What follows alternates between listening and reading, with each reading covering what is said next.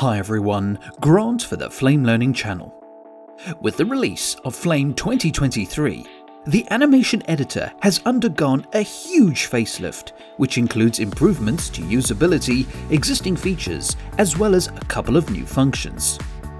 So we'll start off with looking at the most obvious changes, and then start focusing on the new default behaviors of the revamped animation editor. To illustrate the redesign of the animation editor, let's create some simple animation. This is an earlier version of the composite, and the text needs to be moved across the screen. So enable Auto Key, and on the first frame, move the text to the left of the frame.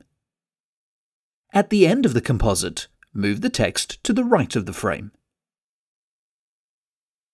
Now turn Auto Key off. There is also the Set Key button if you prefer to manually keyframe your animations. So the text moves from one side of the screen to the other. To look deeper at the animation, go to the Animation Editor. On the left is the channel list, which you can scroll with the scroll bar or pan the list by holding space and dragging.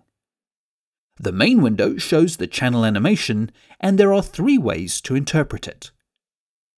Using these buttons, you have the Curves view to see animation keyframes on a curve. The Dope Sheet view shows the timings of the keyframes on a track. And the Info view, which shows the value of a channel at a specific frame, the number of keyframes on a channel, and any written expressions. Beneath the View buttons, you have framing, filtering, and animation editor settings. To the right of the main animation window, you have the animation controls, which will update depending on whether you've selected a keyframe or a channel. There is also an audio menu to load sound and generate an animation of an audio waveform.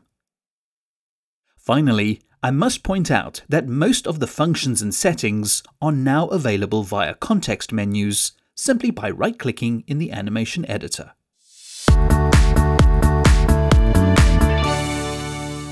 When working with animation, there are a bunch of default behaviors that are tied to your user profile. These affect the curves, dope sheet, and info view. You can change them at any time, either via the pull down menus or context menus, and they are persistent from project to project with your current user. Let's look at some of these settings. Open the Animation Settings menu, and you'll see that Regen is on by default. Therefore, any animation changes will update in real time as you make the adjustment. Automatic channel selection simply means that adjusting any slider elsewhere in the interface will select and frame the channel in the animation editor ready for you to use. Finally, Show curves from selected channels will only display the curve of a selected channel instead of every channel expanded in the animation channel list. This means you can focus on the channel you want without having to constantly expand and collapse channels to reveal or hide curves.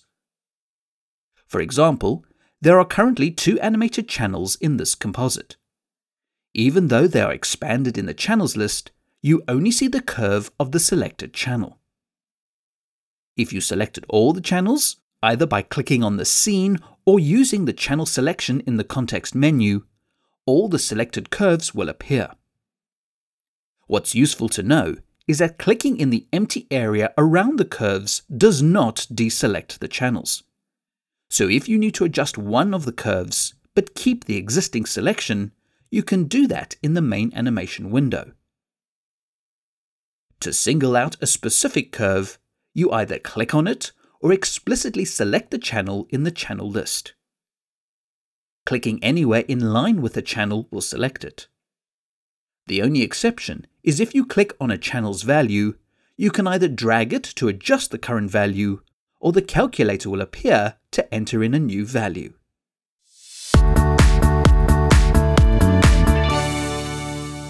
The next default option to be aware of is filtering. Filtering is on by default, and it is set to filter animated channels so the only channels you will see in the animation editor are the ones with at least one keyframe. This keeps the channel list clear and concise. You can toggle filtering off, but straight away you'll see tons of channels that you may never use.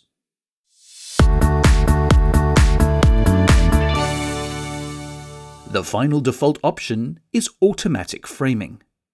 This functionality will frame a channel's animation when the channel is selected. So your animation curves are ready for you to adjust without clicking any further buttons. You can now dive in and move around the curve as you need. Notice that even with automatic framing enabled, Flame won't constantly reframe the animation curve as you work so there is less chance of losing your place. If you want to frame the curve again, you could use the manual framing tools in the pull-down menu or context menu, or you could select the channel again in the channel list and it'll be reframed. Please subscribe to the Flame Learning channel and click the bell to be notified for future videos. Comments, feedback and suggestions are always welcome and appreciated and thanks for watching.